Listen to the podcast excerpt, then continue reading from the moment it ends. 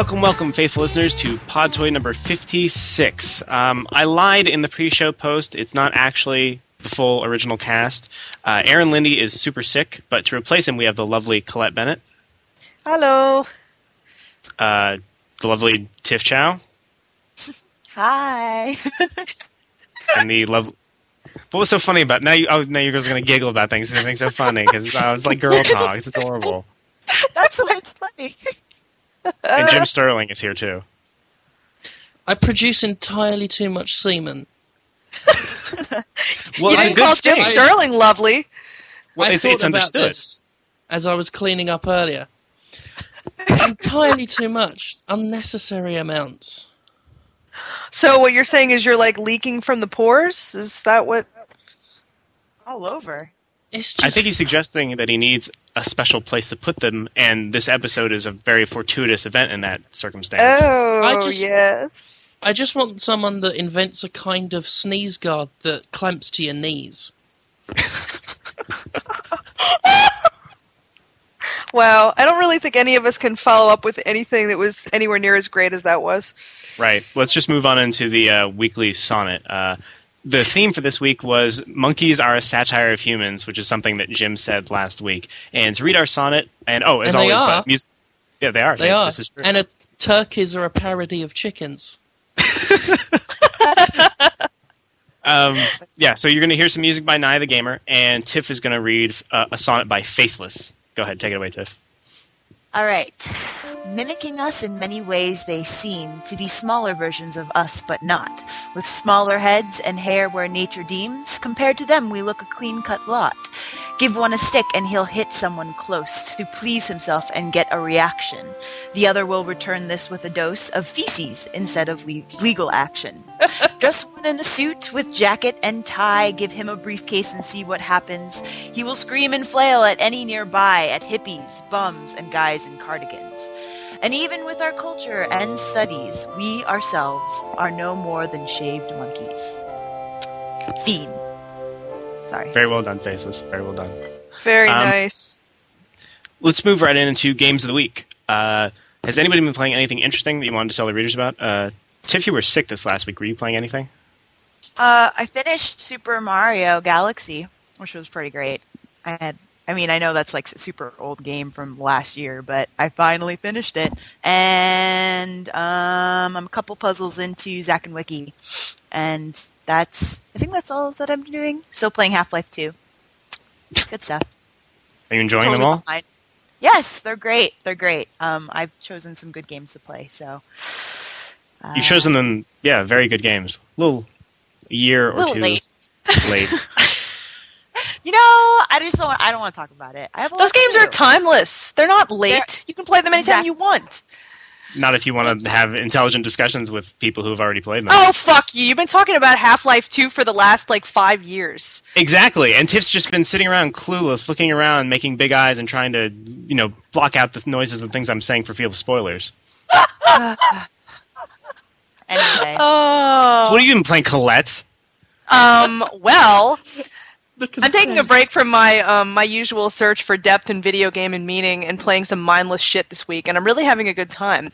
I'm playing um Earth, Defor- Earth Defense Force 2017, which I mentioned on Retro Force Go, which is basically um uh aliens take over the world blasting game, and um, the voiceovers are really bad, and it's really funny, and I'm having a blast. And I'm also playing, um, replaying Rhythm Tengoku for the GBA because Rhythm Tengoku Gold is coming out for the DS at the end of the month, although it's only in Japan, and I'm extremely excited about it. And that's about it. Not yet. It's not coming out till the end of the month, but I'm like losing my fucking mind. I'm so excited. I can't see straight. Jim, what about you? Anything? Um, well, I went to Rare Studios yesterday, but I can't talk about that. So y'all can't tell nobody about that. Don't But- tell nobody. But it, it involved animals full of sweets on a handheld format that wasn't the PSP. So Does it ride with can't. Ema Mitmata? it may do. Actually, I think I, I don't know why I'm being secretive about that when I've already said that I've done that. but sec- secrecy is hilarious. I can see, I can see why it's so popular, um, but I can't, I can't talk about my thoughts on it until June the 11th, which is a good time to read Destructoid if you like animals full of food. So That sounds so wrong. and yeah, I played. I finished Dark Sector, and I have no idea what that is.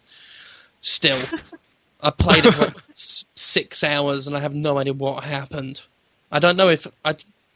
I tr- tried to follow the plot, but I don't know if I don't know what happened in it because the writing is so bad they didn't explain the plot, or if the writing was so boring that I just blacked out throughout the entire thing. I, I don't know.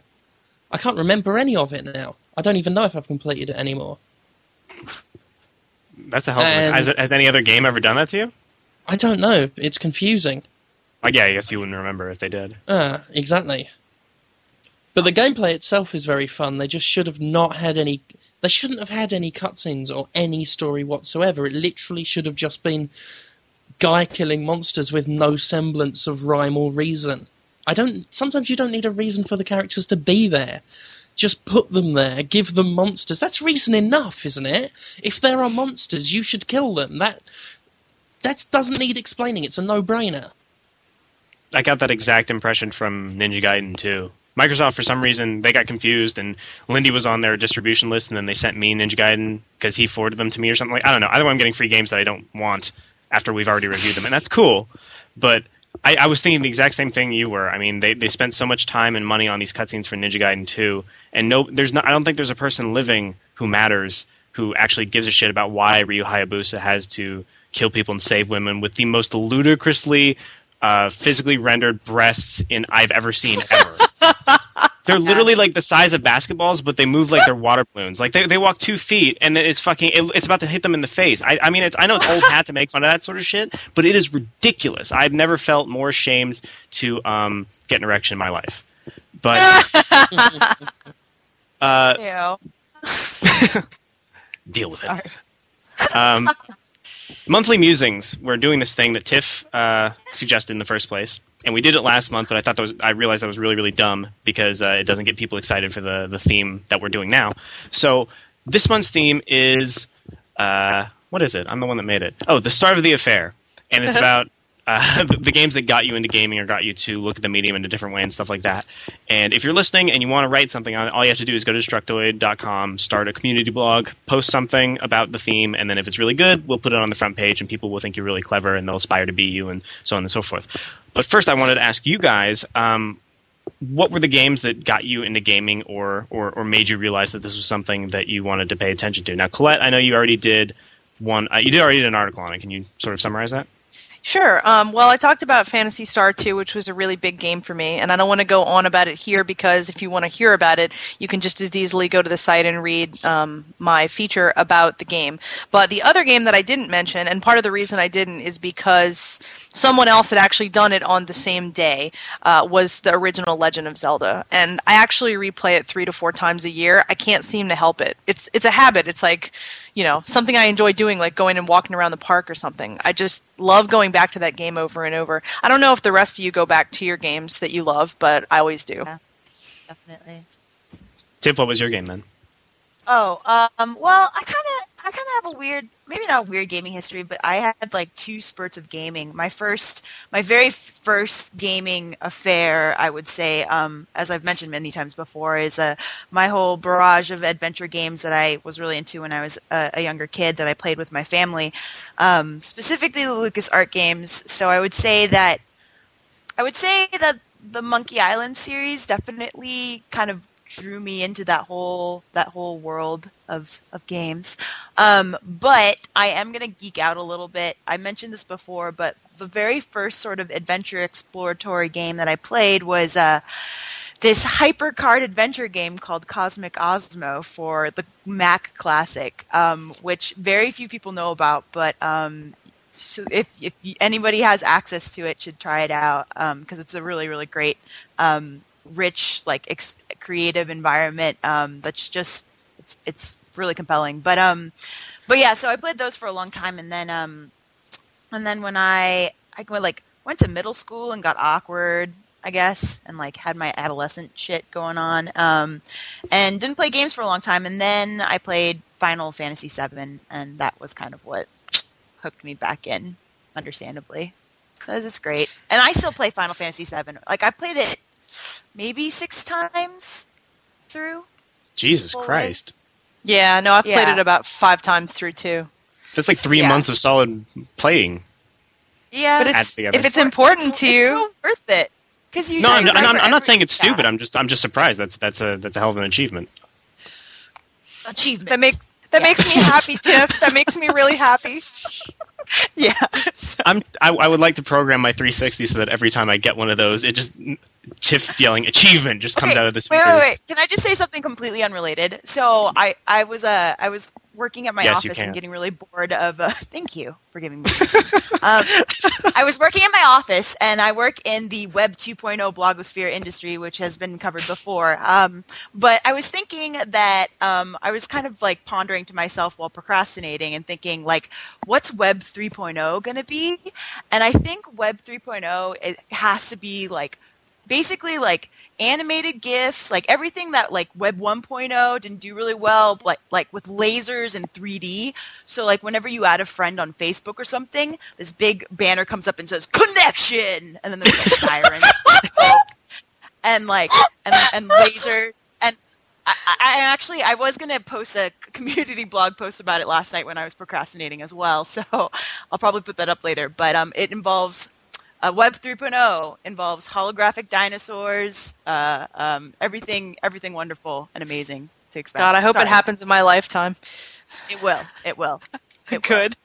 Yeah, that's, that's reason enough for me to stop. posting. Achievement. so Um, Anyway. Jim, what about you? I know you got into gaming a little later than the ladies. Ladies. The ladies. ladies, fellas. Sorry. The man is talking. Give him the floor. Oh, right. Yeah. I I'd say something hilariously chauvinistic, but I can't be bothered. Um, I had about four different gaming phases actually, and it didn't. I mean, it did start quite a, a while back when I had. Um, 'cause I did. I had a Mega Drive, or the Genesis, as you people call it. Um, and we had one of those mega collections, which had like Sonic the Hedgehog 2 and Golden Axe and Streets of Rage and Shinobi on it and all that shit. And that was good. So I liked that. I played that. I'm sorry, it's it's Did you like it because it said because it had mega in it? Mega. mega like sick. mega ultra. mega It- ultra mega. Jesus Christ! You're like a two-headed woman. Like a woman with two heads. You tremble, don't you? You tremble with fear. and if you get a woman with two heads, you finally get a full brain at least. Oh, oh, oh, you think you're so smart. that was good. Well, in a podcast full of women, I am. Poor dear. You just keep on thinking that over there in your side of the country. That never works. That that What kind of do you mean by retort never works. They oh yeah, you just keep thinking that that's, that's not it's not a retort. You're just allowing Yeah, them because- to, to get away with it by being sarcastic. Yeah, and I will keep thinking it. It's. I don't If really you don't think your that I'll get him back and all of you men back by the end of the podcast, you're dearly wrong. I'm waiting in suspense. Oh, good, What are, good. you, what are you going to do? Slightly overcook our dinner? Oh dear! Or we could just I mean, not feed you at all, and then you'd starve to death. You know what you just did there? Right. You- For your- Continue, Jim. Sorry. No, no, no. You carry on. It's your turn. I'm tagging you in. Uh, I was gonna say. I was gonna say by making the joke that oh we'll just not cook for you. I mean you, you realize you just jumped into the, the stereotype gladly, but refused to like do the one thing that we request of that stereotype. So yeah, the stereotype is true, but you're gonna rebel against it by not cooking. Uh, you know, honestly, yeah, women do cook in the kitchen. It's not as if men never cook in the kitchen either. But I mean, the minute we walk into the kitchen, we're going to get that stereotype, right? So, what are you supposed to do? I mean, if we follow the stereotype, then all you guys want to do is fucking watch football. and what's incorrect about that? I'm not. deck? T- I'm not touching that. I love you Uh, guys can bat that ball around all you want. Is that it? We're done with that. Uh, maybe wasn't Jim talking about a topic? Yeah, it's, Jim was talking about his games. Yeah, but it was it was so much easier to talk about women. now I've got to oh now I've got to talk about games again. You see what you've done? I Yup. apologize. Fucked you I up. know. It's what we do best. I said something about the Mega Drive. Yeah, Yeah. you, you said you you said you had And you like see, four that's it. different versions of it or something. I, yeah, except every time I say Mega Drive, it sets the women off. um, yeah, there was that, and then I stopped because I'm incredibly poor. I s- didn't get like a PlayStation until many years after everyone else had one, and that sort of kicked off the the second one. Uh, and I think the two games on that were Final Fantasy VII and Metal Gear Solid, of course. I mean, it's not like it can't be. And the and again, many years passed, and I was very poor. My brother managed to procure a PS2, and it was GTA 3 and Devil May Cry on that. And then it kind of went off again. Then I got my own PS2, and didn't do much about it until, of course, um, my brother got hold of Dynasty Warriors 3, and it was a lot of fun. And it was a slippery slope from there and then I, you know, there wasn't an, another out phase where I didn't game, so, and here I am. Cool. So you know, it's not probably not the longest and most storied sort of gaming history, but hey, it's you know, it's better than Engai Krells. Well, If Anguy Kroll was a woman, damn, that would be the best argument ever. Um, now I know you uh, you mentioned something about wanting to talk about this, Jim. Uh, you'd written a, uh, an article that uh, I guess went popular on Digg. I don't know why I said that, apart from the fact that I'm proud of you, son. Um, that Electronic Gaming Monthly refused to give a proper review to Metal Gear Solid 4 uh, in At this least a- month's issue. Yeah, yeah, a Yeah. timely review anyway. Yeah, uh, because Um, of all the, the shit they were saying. Yeah, go ahead. Go ahead. Yeah. What do you think? That that is what they're saying. Um, but I don't know. I think it now you know needs a bit of reviewing. I need to look into it because I had a very interesting chat uh, with a chap from yesterday, um, who said that um, who'd actually read all of the things I've said about in public and also said that some of the things I've written about various topics in gaming made um, him want to punch me in the face. uh, and yet he still offered me a freelance job. so, What a sweet guy. so that was something.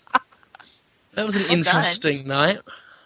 Um, but he he obviously working with he saw Konami's at least the agreement that Konami gave to him.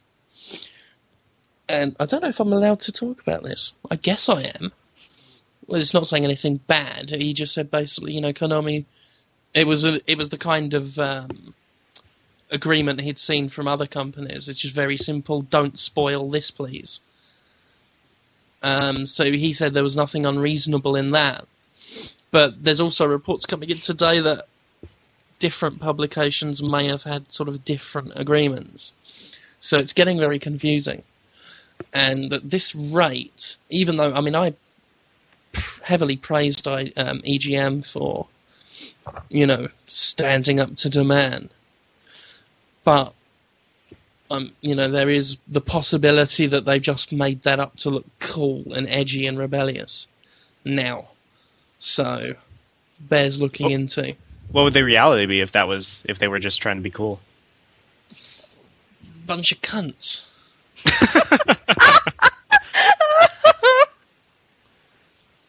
That's fair. Yeah, that's my professional take on it. Um, Tiff and or Colette, uh, wh- what do you guys think about this this this practice of, you know, if, if this is the case, if the corporate of the company saying, you know, don't spoil this if you want to write your review, versus, you know, if let's let's just play devil's advocate and say that EGM aren't cunts. Uh, what, what would you what do you think about that, Colette?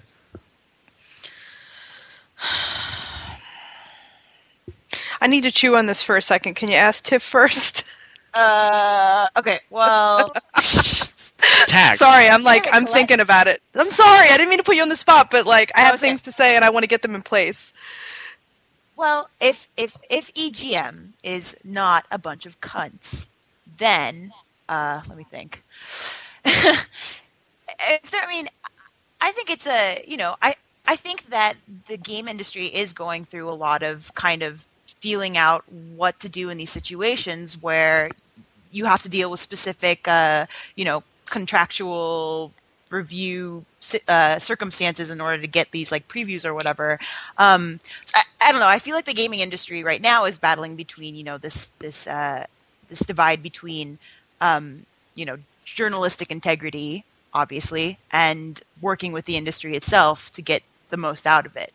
Um, obviously, this came up rec- like in in the past uh, year with like the whole Kane and Lynch ordeal and all that sort of thing. So, I you know I don't know. It could be a cool thing, but I also think that maybe they're just doing it, you know, to kind of not let the game developers wank journalists around so much um, because we have a voice and uh, you know we're not going to get paid to to lie about it or to to hide certain things. I mean, you understand what I'm saying, right? Like, yeah, I do. I what I mean, well, the the funny thing about this is that, and I mean, obviously, I can't, you know, name any names, but the the issue actually arose today in regards to a company that um, supposedly reacted poorly about a review that was written, um, and uh, thinking about it in more detail, I realized that the reality of this situation where w- whether or not you know game companies or websites and publications want to admit this is that if you do something that they don't like it stresses the relationship. So it really seems a little bit black and white to me. At this point i'm feeling like either you give the game a good review no matter what and you retain the relationship or you give the game your honest review and you have to you know it's a threat to the possibility of you know how strong the relationship with a game com- company can be. But anyone that thinks that people are not lying on reviews or hedging on reviews I, I think that that's definitely happening it's a reality we have to face Just not on Destructoid. no anywhere A- any any gaming publication of any kind I'm trying to help us all, Colette, and say that there are no bot reviews on Destructoid. You won't get them from me because I don't need any of those cunts in the games industry. and all of the little breaded shrimps and oven cooked pizza slices will not. Actually, those were really nice. where are you going with this? I can't remember. I'm just thinking about the breaded shrimp. he's just ranting No, he, he got lost in the breaded shrimp, as we are wont to Shrimp do. Pizza. Forgive the man his shrimp proclivities. Um, No, I've, I've Um, been in situations where companies aren't pleased with the things I've written, but you know, I got to where I am without well- their help. And if they don't want to help me in the future, that's up to them. I'll carry on. And I if you excuse me for just one moment, I have to step outside. One sec. good. Somebody was talking. So, Tiff? I mean, I guess. I w- sorry. Let me let me gather my thoughts about this. Um, I think that in this day and age, the thing that is causing a lot of ruckus and concern is the fact that there are these freeform independent blogs, which are a little bit more democratic as far as a, a media is concerned, and so uh, bloggers, are- you know, aren't re- necessarily restrained by any sort of industry standards, and and the, the general voice of the industry is a lot more free and at liberty to speak. And I think that that's something that uh, the game industry, the game companies should live up to and take on as a challenge, as opposed to uh, developing a half-ass game and then expecting to PR their way into convincing everyone to believe that it's good when it's just not. Um, I think I don't know. I think in this day and age, they have to come to realize that they're not going to be able to control it, um, whether it be with money or whatever, whatever perks that they try to force in our faces, and they have to make better games. Like, how about that for a goal? in the future. That's a good point. It does sort of strike me as a double standard. that, on the one hand, all these games companies are saying like, "Hey, take us totally seriously as a medium and as a business force and shit like that," and then the the very next thing they do is shit all over the people who are meant to review their games and thus legitimize them as you know an art form or whatever you, what what have you. It just Well, I don't know. I mean, I kind of, and I don't know how you guys think about it, but I kind of see it as if we bend to them, you know, like if we get a game that we think is shitty and we don't review it honestly, we just perpetuate the same cycle. You know, I mean, Exactly. every time that a game company gets away with it, you know, it's just furthered. I mean, I think that we need to be brutally honest about what we think about games all the time. Here's what Right I on. here's my sort of my mantra on it.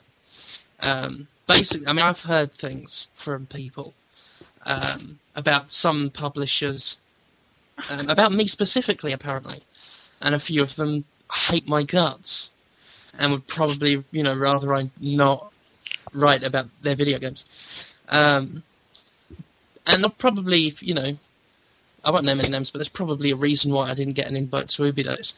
Uh, but there are certain companies that will probably never ever speak to me ever. And the thing is, if if if I've done something to piss them off, it obviously means they've made a really shit game. And if they've made a really shit game, fuck them. That's my mantra on it. Jim, I love you. I love me as well, which you know is the problem with this excessive semen. I can understand, almost- you know. It's an almost farcical amount of produce. Where oh where will it go? Oh, you need a bucket. That'll be that'll be the reward for next me. month's uh, monthly musing. Topher has a bucket, you know, Jim. Topher, he carries a bucket. You should ask him to borrow his bucket for your semen. Well, then what Apparently happens when Topher's in the bucket on a bad episode of Retro Force Go? You know, I really can't. I, I, I hadn't even gotten that far. We'll just have to tread water the entire time. You'd have or to vacate the bucket. Yeah, it's not water, Anthony. you tread something. Oh, I mean, Aaron dear. Linde has a movie theater too. That has some extra. He has a whole theater ready for He has you. a whole theater and a monkey to help you. So It has to take you some time to fill that up, Jim. yeah. Now I must admit, I you know I'd be spraying the liquid silk for a while. oh God. I What like how gone Ladies' Night turns into extreme amount of jizz. Like I, I think every episode of Podtoid turns into extreme amount of jizz so long as at least two of the regular members are here. I guess So that's so. good to know. Um, Even next topic, or with a Q- sorry, um, so Qore with a Q because it's fucking pretentious uh, is announced by Sony, and it's you know for, for those listeners who don't know, it's, it's basically some sort of system where you pay a small subscription, a small in quotation marks subscription fee, and you get to see exclusive developer in, interviews and videos and, and, and demos and things like that. And um, I was curious as to what you guys thought about this. Are, are you would you willing at all, or do you think others will be willing to pay small subscription fees for exclusive stuff in, in terms of uh, interviews or demos? Tiff, what do you I think I think? it depends. Oh, Or sorry. Colette, no, sorry, I, I, I confused you two. Go ahead. Oh, I understand. We're women. We're all the same. Um, And one of you is Asian, so also, I'm always all the same, all the time. always Um, the same. Well, I think that I have to preface this with saying that I think for all of us, because we're all engaged in writing about video games, that we're going to have a completely different reaction to it than the average person who just enjoys games uh, from a social standpoint is going to have to it. I think that this could appeal to that person, but I think for people that are already involved in the industry in any way, that they're just going to be like, "Are you fucking joking?" Like, I open my inbox and this shit is in there. I don't need it, you know. Um, and I also think it depends on the quality of what's offered. Um, you know, the clip is available on Destructoid. I watched it. I was just kind of like, yeah, whatever. You know, but I feel like that's a specific reaction to me because of what I do. what about you, I- Tiff? Do you think it's exclusive to us? Um, I mean, no, I, I think that I think that maybe the only people who will initially bite into this uh, are will be the super hardcore Sony fanboy extre- extraordinaire. Um, it's only because um, a it involves paying money. B nobody knows like exactly what kind of content they will surface. Um, even even though they're saying you know demos and exclusive screens and all that whatnot, but uh, also I think I, I feel they have this idea that maybe people who own PS3s really are they're, they're trying to craft that you know all-encompassing entertainment system within the PS3 and don't have you know they're assuming that uh, people who are playing the PS3 will stay on the PS3 to get PS3 information and Mhm. special and things like that. Um, and as long as there's an inter- an internet, as long as there is the internet, um, I don't think that anybody will want to pay for this kind of information. It's just, I, I think it's irrelevant unless they manage to pull one or two really, really, really sweet exclusive uh, bonuses that you can only get through that. Then I could see some people maybe occasionally splurging for that one monthly whatever bonus thing. But overall, it's it's not really that intriguing of an idea to me. So. Jim? I said it was going to happen, and a bunch of Sony obsessives called me a lying prick. I said they'd do it, and it's not going to stop here. I promise you that eventually we will have a. It will be called something like PS and Box Live. That will be its official title. once PS you know, Box once Live. they once they realise that they can get away with it, they'll do it. Of course they will. You know, they're a company. It's what companies do. I'm not bad mouthing that, but it's just nice because I suggested that you know charges might start coming, and a load of people called me a prick for it, but I was right, as usual. I should point out. You know, I don't know why people doubt me at this point. I have never been wrong. Ever. In life, ever? Ever. I've I can't think of a single thing I've said that is incorrect. What about um, commending uh, I- EGM for their uh, MGS non-review and then writing a review on Grid after an hour of playing it? Ah, so you didn't see my clever trap that I'd set for EGM by Oh. deliberately pretending to support them when I knew they were being cunts. God, you're so good. I know he has planned all this ahead of time. I'm pretty good. It's because I think one day Microsoft might listen to this show and want to hire me for their bullshit department. Oh my God! If you were the next Peter Moore, I would, I would be happy to listen to your bullshit. I'd be Totally. ecstatic. I'd I would need the get knee up on a guards. I'd love to get up on stage and fuck up Guitar Hero. I think that's actually my dream, is to get Guitar Hero wrong in public. Peter Moore lived, lived my dream. and then he went to EA, taking my second goal. Bastard. He's always one step ahead with his Cheshire cat grinning face. what was I talking about? I have no idea. All right. Well, I'm, whatever it was, I'm You were I'm right. You were being right about against something. You were being right as usual. That's it. Yeah. So that's You what we've right. learned from whatever we're talking about is um, don't doubt Jim Sterling because otherwise you'll look like a tit when he inevitably is proven right. Fair enough. Shit. Hamza made a thing, a fucking pre-show post saying that every time you say fair enough, take a drink, and I fucking proved him right. and you said it. Say Yes. it a lot, dude. No, I do. I, I, I know. That's why I try to say it loud. Because it's just an easy like segue. Like, what, what what else do you say when somebody said something really intelligent you want to That seg is into the you next? should say you should say that is fair instead. That that sounds not at all forced. That sounds like something people say every day. It's just a natural.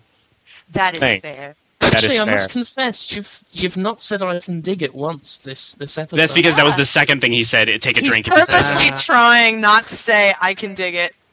I'm nothing if not a creature of habit. I, I've tried not to say Half Life, Bioshock, I can dig it, or fair enough. And if you Anthony, are you calling the should- drinking game, then you just died.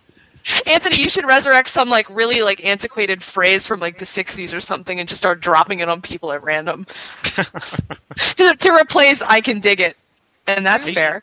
I used to say groovy, but that's sort of been phased out. Oh, Try something Anyway. like Jam on Star Soldier. That, that that's an actual phrase. I don't know. Oh, fucking you, could be. you Now. could, you could say what what Nex used to say to everything: fancy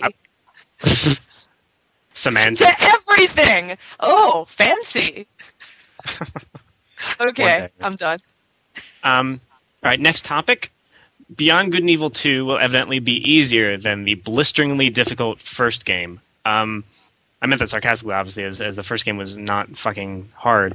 And I, I was wondering, asking you guys, and especially you, Colette, because you're, I mean, you're obviously from Retroforce, and retro games are tended to be much harder uh, than than mainstream games. Why the fuck is everyone so scared of making their games even remotely challenging? Ninja Gaiden 2 now has a, a much easier difficulty mode than the original Ninja Gaiden. Uh, what, what do you think about that, Jim? Well, in the case of Beyond Good and Evil 2, uh, that I have a problem with just because I don't think the the original one was very hard. And I'm not just saying that as some elitist hardcore gamer, oh, every game in the world is easy. Because I'm not that. I'm not a fantastic video game player. I do my best. I consider myself, you know, average, you know, an averagely skilled gamer. I'm not fantastic at a lot of games. You know, I don't go and get every achievement. I what do you think about it in, in, in general of the of a trend of making games easier? Are you, are you for the idea of you know, I guess widening the audience, assuming people won't play games if they're too hard? Do you think that's true? I had another um, had a conversation with a few uh, sort of British games journalists yesterday about difficulty in games, and I think just the underlying rule was if you ha- have an easy mode, make it easy. Have a normal mode, you know, give it what you want don't there, there should be no excuse for like devolving the um, the difficulty of your normal game when you can just whack an easy mode on it to keep lesser skilled players happy. And you know, just I don't know why we're moving away from this idea of difficulty modes in games. I mean, a lot of games these days have a normal playthrough and then unlock a hard mode, and that's generally it. I don't know wh- when we decided to move away from the easy, medium, hard um, layout, which I thought was quite serviceable and keeps everybody happy. But it seems at the moment the games industry is loving, you know, loving the idea of carving up its market and not trying to keep everyone happy. So, you know.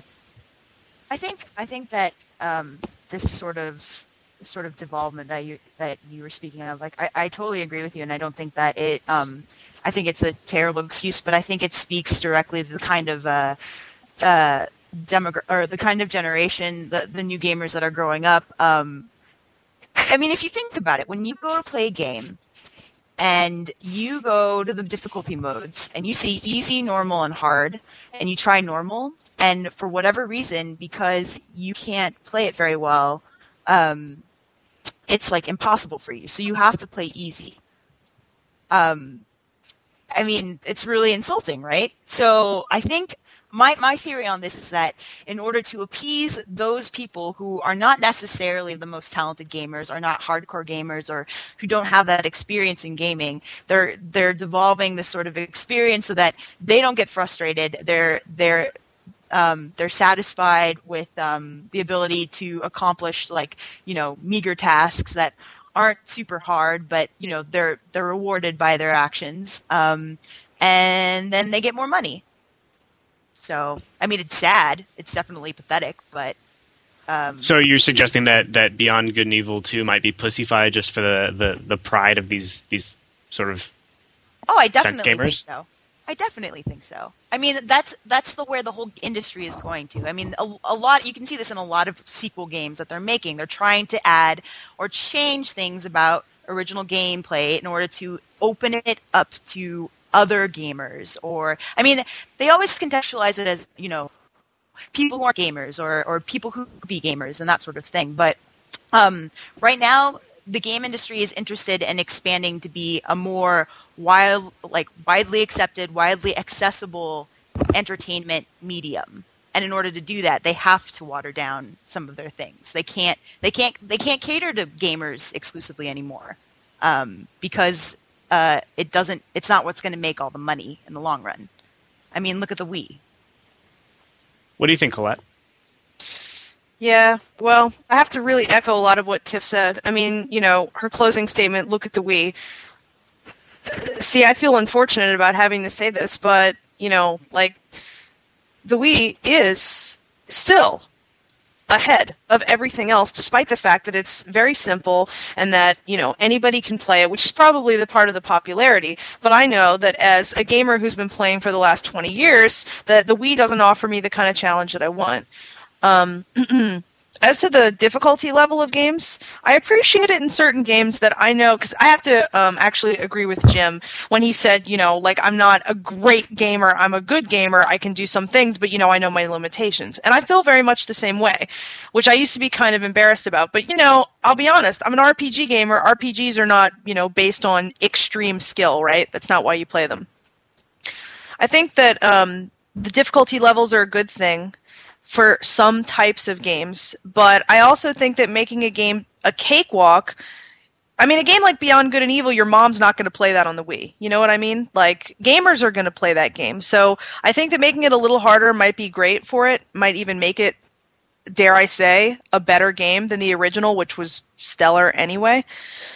Um, uh, but I kind of think that the kind of difficulty we had when we played NES games or you know whatever games you originally played as a kid, I hate to say it, but I feel like that level of difficulty, most current game companies are not going to want to put that in their games just because I feel like it turns people some people it turns them off and they don't want to turn people off so like tiff said it really is about appealing to the consumer at this point Can I just uh, point out? Go ahead. So can I just add? Um, there is a lot of talk of this casual hardcore divide, but I mean that by itself is bollocks. I mean that's bullshit. There are not two different types of consumer. You know, there are hundreds of different types of consumer, and at the moment, a lot of these companies are focusing on one, and it's not one of two different types. It's one of, you know, countless types of consumer, and they're just focusing on one sector of it. And even among the so you know quote unquote casuals, they're all different people with all different tastes, and yet to these you know marketing chaps, they just see them all as you know faceless, shapeless entities, and I think that's going to bite them in the in the arse in the end. I mean, Ubisoft justified its ridiculously shitty lineup by saying, um, "Oh well, these are the games that sell." Look at the So- charts. I looked at the charts. I saw the games that sell. Yeah, they were slightly more quote unquote casual games, but they were good casual games. Most of them made by Nintendo, not shitty, you know, pets, catwalk, strutty, learn to quit smoking, Doctor Brain Training's Ubisoft Madcap Adventure. There was a uh, a really great article that one of our readers sent. I'm gonna try and find his name now because I don't want to feel like a douche. But it was called it was called Birdman and the Casual Fallacy, and it was basically It was about. okay. I really liked it. It was okay. it was It was cool. mostly pre- it was mostly pretentious. Yeah, but I mean I can relate to that.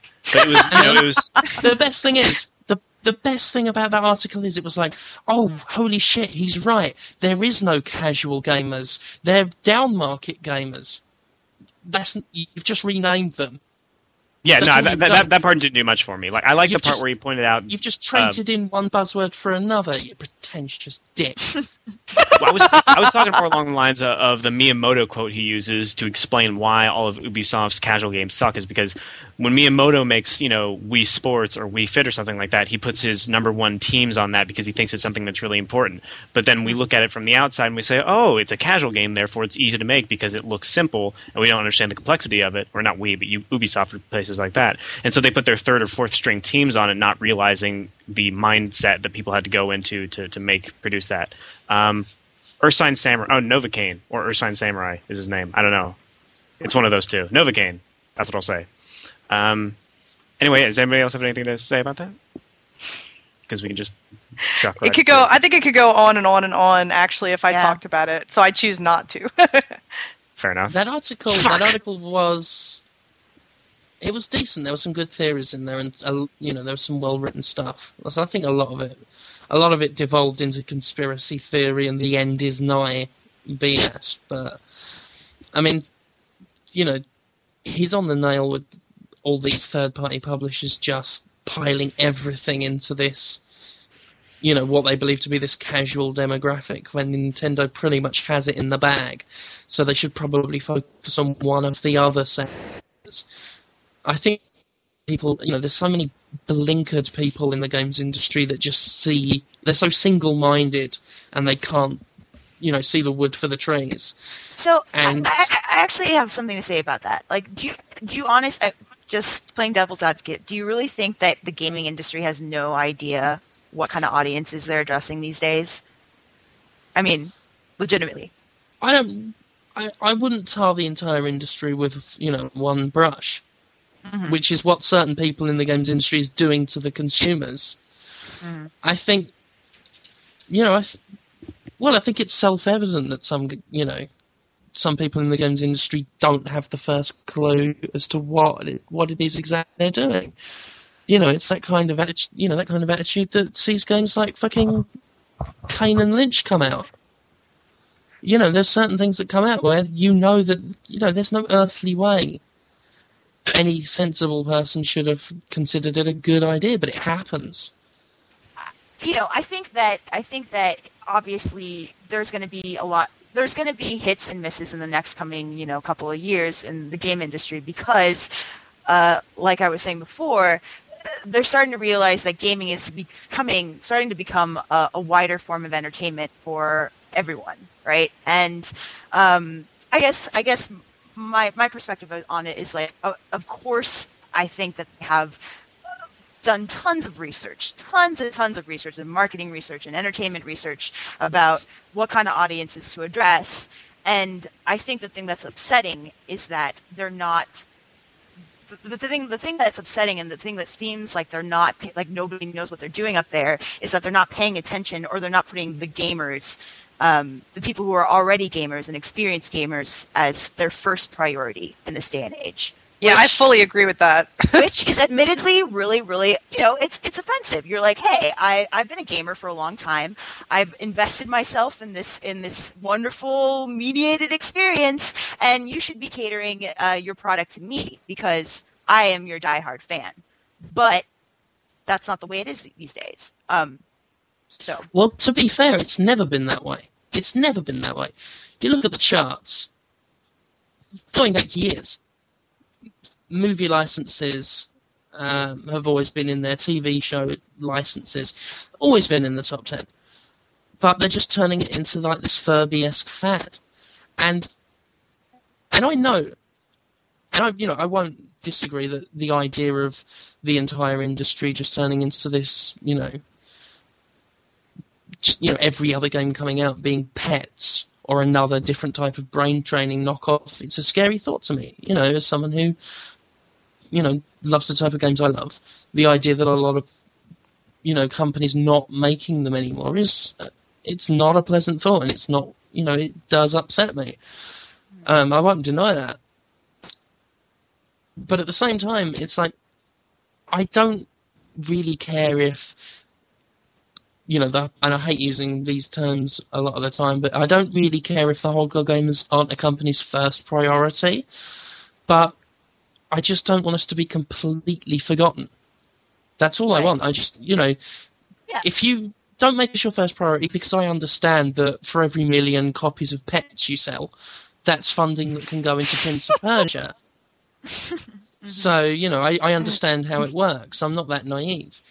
But I, you know, I would, you know, if you can't get, if you can't get us a box seat, at least get us somewhere on the back row. That's what See, I'm- I don't. Not to interrupt you, I just don't really believe that we're really in danger. I mean, and you know, I'm sure that some people would argue me about that because you know a system like the Wii is so tremendously popular. But I feel as if every you know games that were sold up to you know this current generation, they were all bought by us. They were all bought by the hardcore gamers, you know, that supported those things. It wasn't until stuff like Halo started to hit and, you know, stuff that wasn't played by your average quote unquote gamer, you know, that we started to have to worry about this, like, you know, new demographic or whatever. And it is big, but I still don't think it can rival us.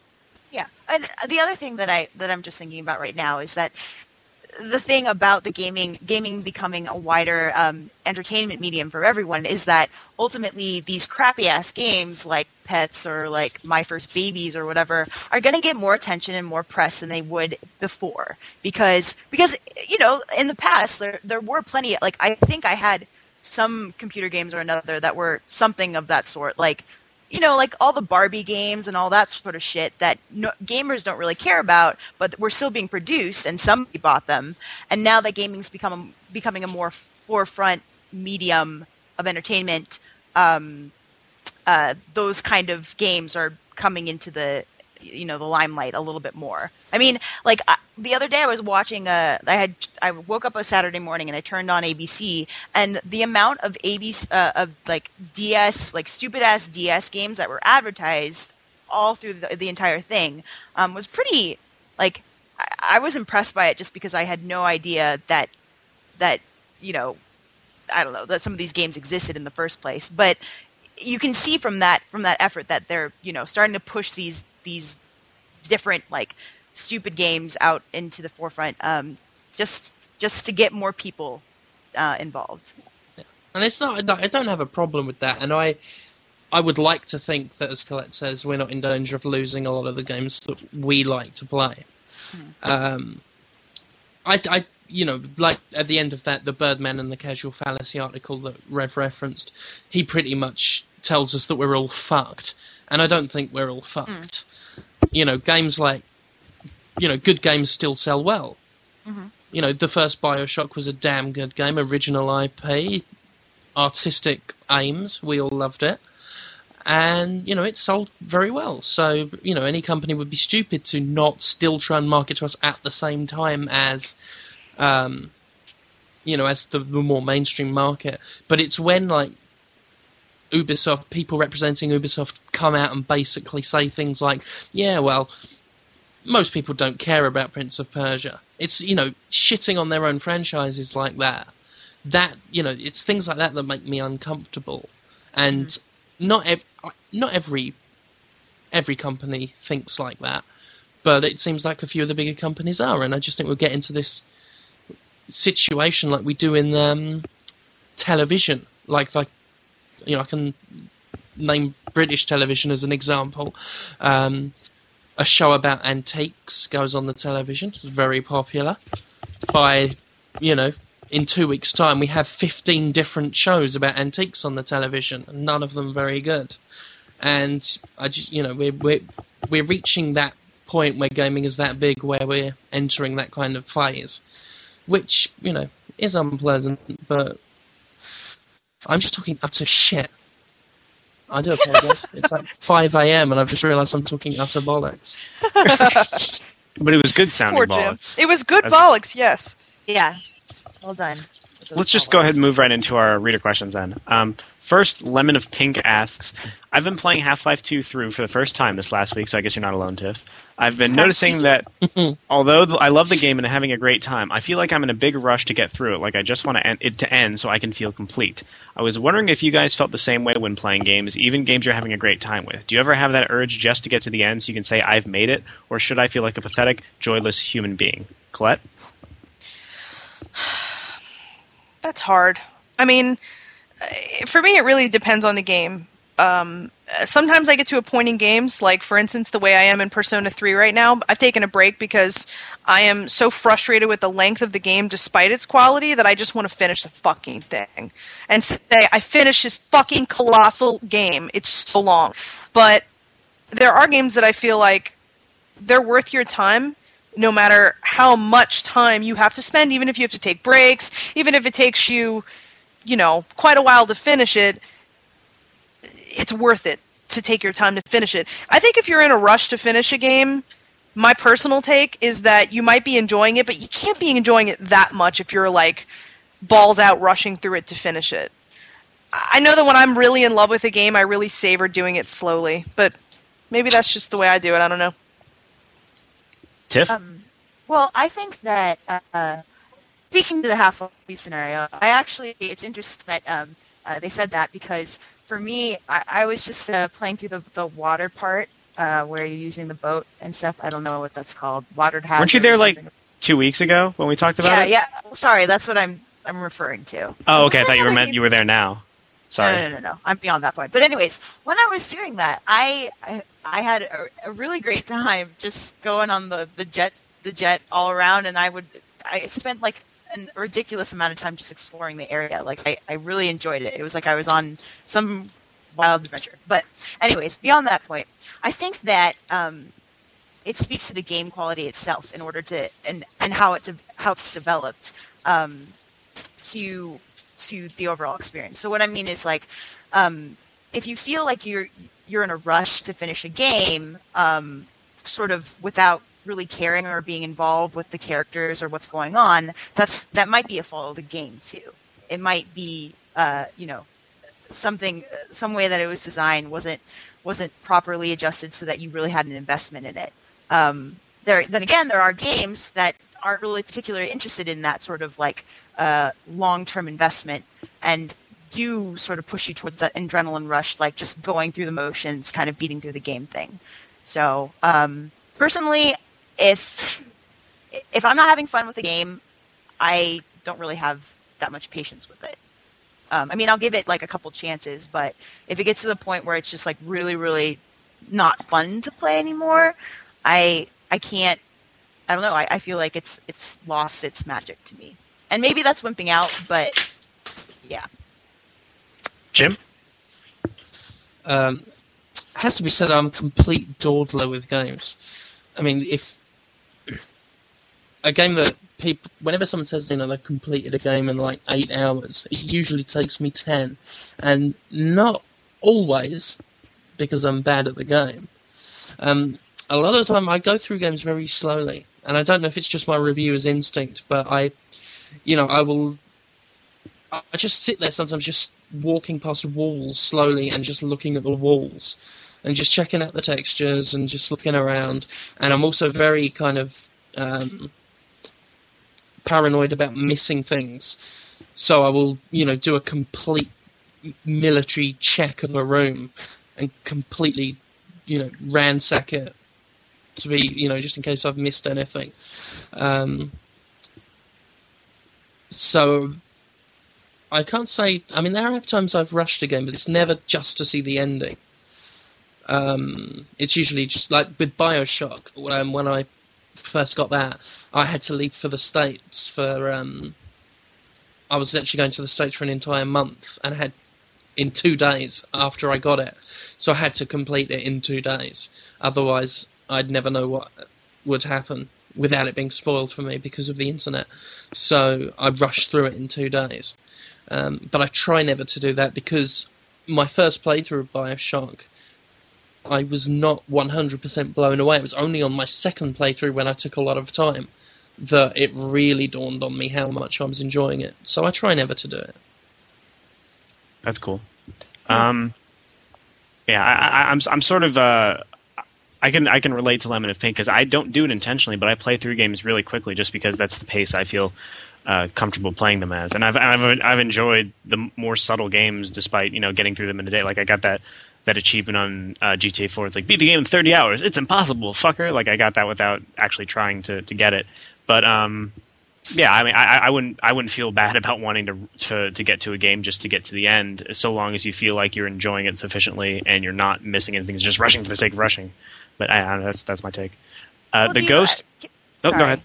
I was just gonna ask, do you do you ever find yourself, you know, uh, I don't know, regretting not like like like Jim was saying, like I, I, I enjoyed appreciating the textures, which is kind of nerdy, but I, I really like appreciating good in-game artwork. Do you find yourself missing that aspect or that that that aspect of appreciation about it by playing it quickly, or you just see it all like super fast forward and speedy? Um, it's it's either a case of super fast forward or it's usually usually if uh, I end up liking a game's artwork, then it's because I really like the game itself, like like Braid or Bioshock. And with those two games, I usually end up playing them like no less than five times, just because I like to re-experience everything and each time focus on something different. And mm-hmm. if I, I'm not, I'm just not capable of of trying to focus on everything in one slow methodical playthrough. I think maybe because I have a really short attention span, or just maybe because I don't function that way. But like the first time I go through a game, I look at the, the gameplay and the story, and then you know the second time I'll try maybe try and find hidden clues and look at the artwork and stuff. I just I just I don't have a problem with playing through games over a lot of times, but that might be because I'm a deadbeat you know college student. I have a lot of free time, so I don't know.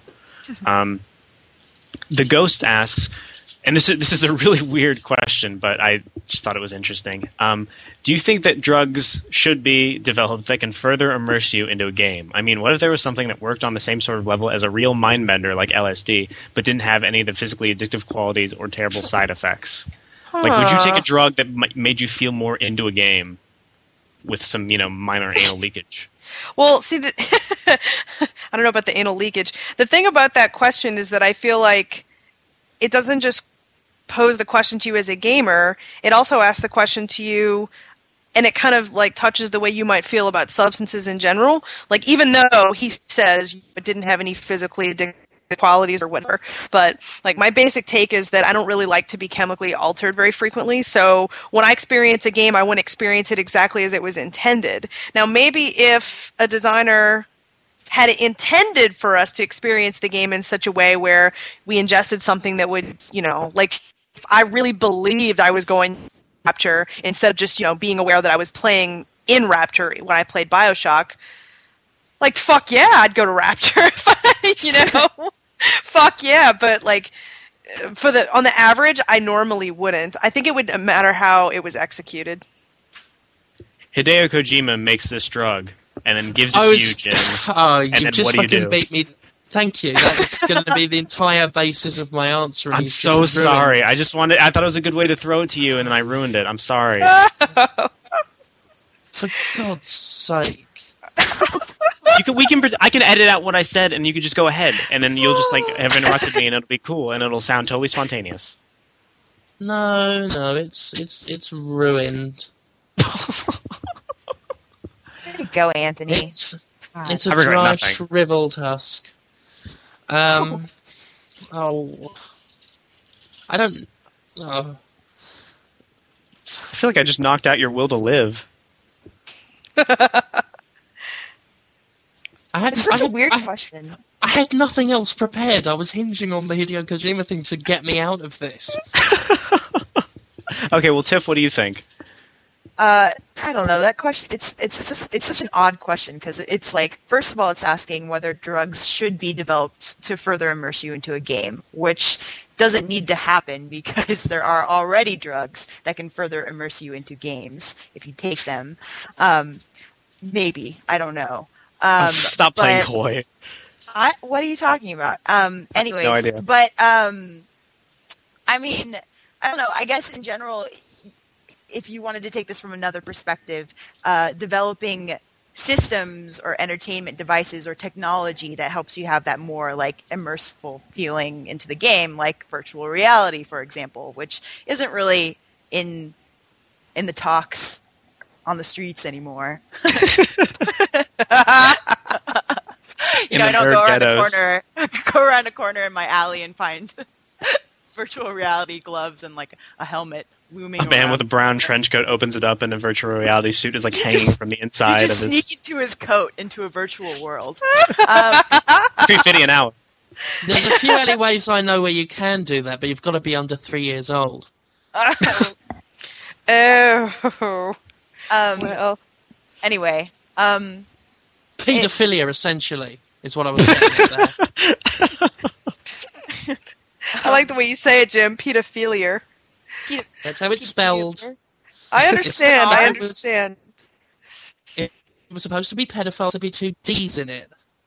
There's only one D, so it's pedophile, just like it's minotaur. Pedo. Pedophile and minotaur, not pedophile and minotaur. It's ridiculous. Minotaur.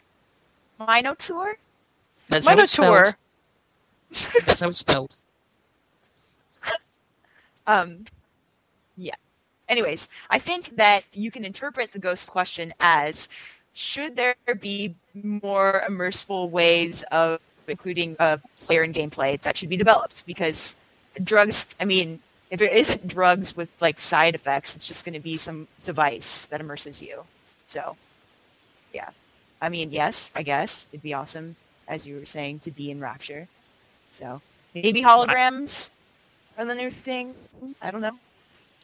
Web Yeah, but you know what? That's kind of a biased take because I would probably like cut off a leg to go to Rapture. So I mean, in any other situation, I would say no to the drug idea. So It would also be fucking terrifying to be in Yeah, Rapture. Rapture's scary as shit. I, I like being scared though. Like I'm a I'm a horror enthusiast. That's my thing. Fair enough. I know I'm fucking crazy. I know. Um, Robot Fart asks, uh, "Hey all," and I'm I'm sort of starting shit with an argument that we brought up on a long Podtoid ago, but we didn't really um, get into it full tilt. Uh, but oh shit, no, no. Okay, sorry. I wanted to mention Dead Movie Stars question because it's not it's not really pertinent because Aaron's not on it, but I wished he would been so he could have heard it.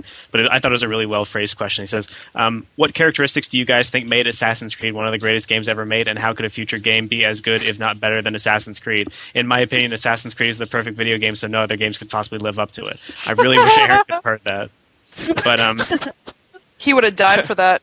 yeah, he would have been ape shit.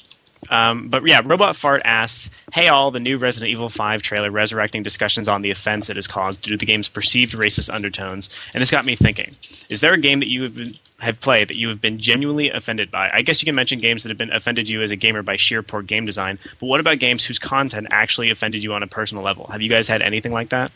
I, for me, I can say Super Columbine Massacre RPG pretty much without blinking, Hmm. And then I mean, VTech I def- Rampage, obviously. I definitely think that there are some games out there, and I can't think of any specific right now that are. I mean, it like from a woman's perspective, really portray women in like the most like demeaning, really gross ways, or you know, it's just like I don't know when I Like play what? a game and it has uh, like Ashley in, in Resident Evil Four, for example, who's just like an annoying piece of shit, and I just I don't know it just or or the, or the whole dead or alive thing too, like. I look at that and I'm just kind of like, really, really, and I understand that there's an industry that revolves around this kind of thing, and I understand it's there, um, but I just I don't think it's right, and it doesn't amuse me, and it, I mean it amuses me kind of because they're funny looking, but I mean, it's, I, I I can't help but be offended by it. I'm sorry, it's just kind of like, gr- can I say grow up? I mean, I don't know. I But think I- I it's can't safe think to say on, on the air. Is it safe? Is it safe? Yeah, I don't know. Is it safe? That's hard. Is it safe? Jim. Yeah. Achievement.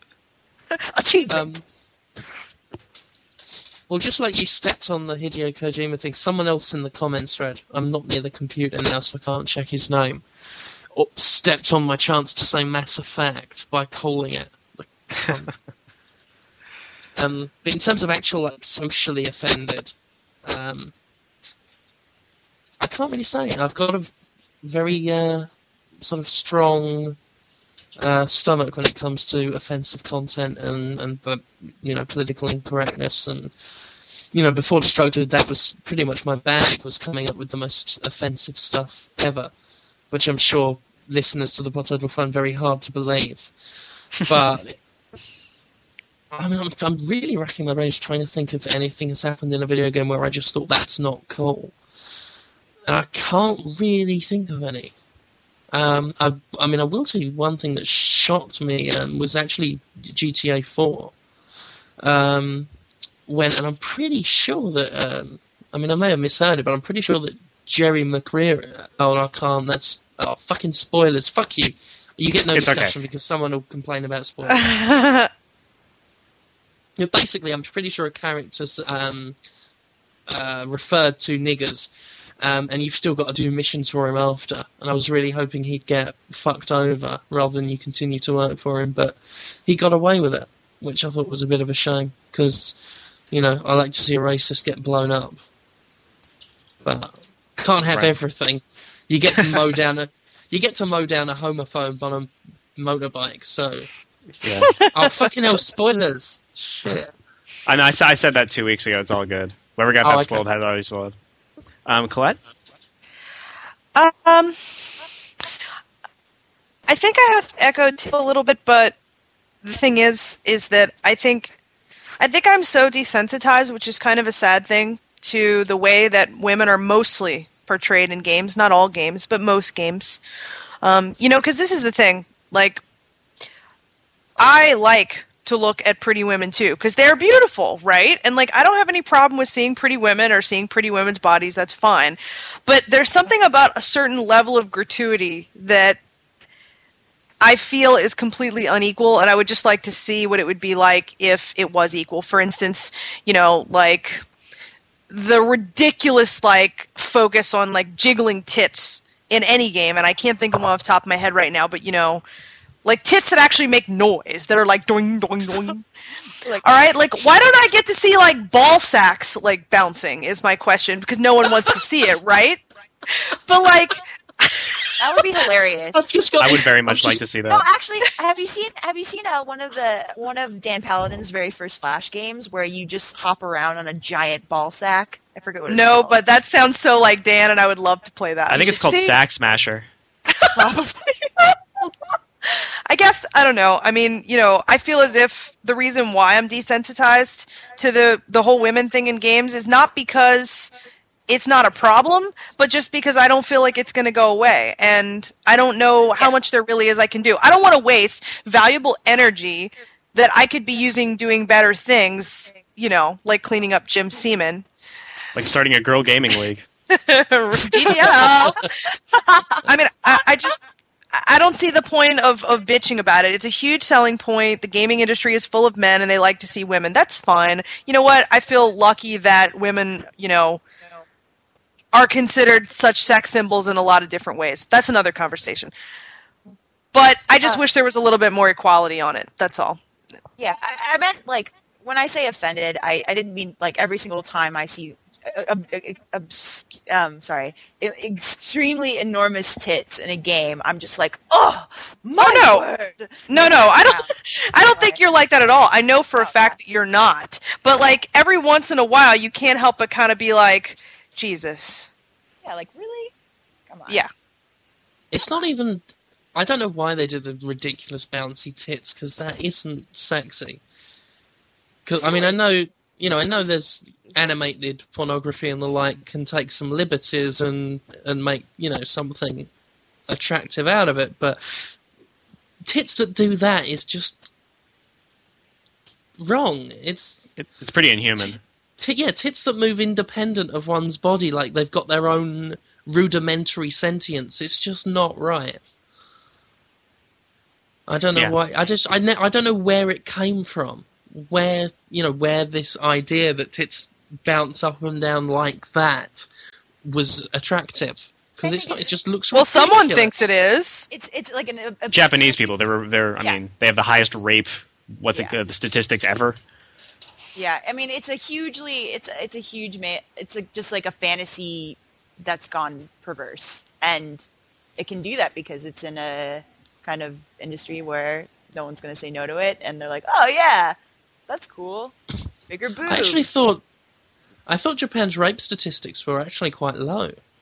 Well, they've got that Oh, thing on the on the subway where they have to. You're not allowed to be a. Not- I was gonna say you're not allowed to be a woman, but the women and the and the men have to stay in, in separate subway cars. Because I had a friend who lived there for a couple of years. I'm probably overstating the rape thing, but there was a girl who who lived there for for a couple of years, and when she took the subway, she had to be in a separate car from men because molestation or rape was such a such a problem there.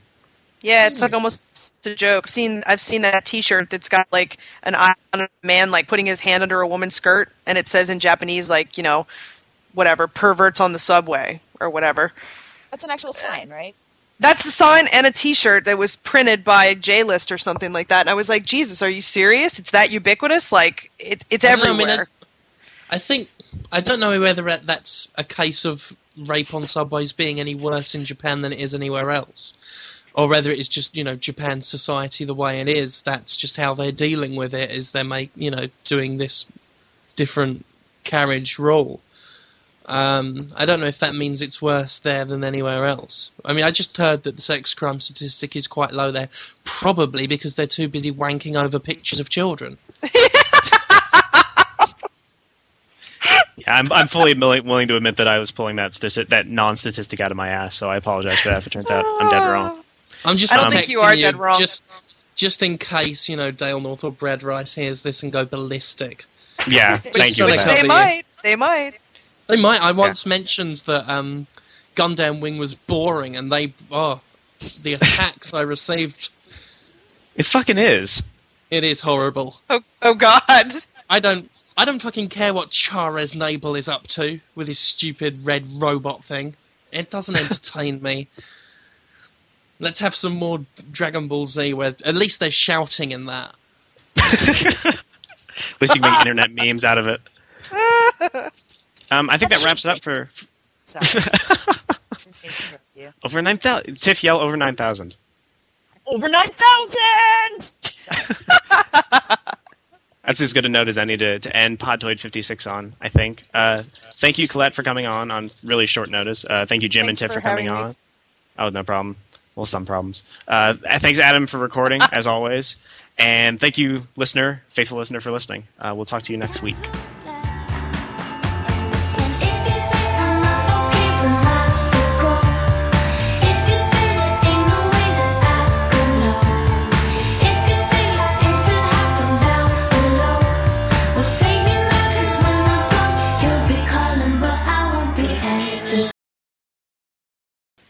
Vaginas! Yay, vaginas!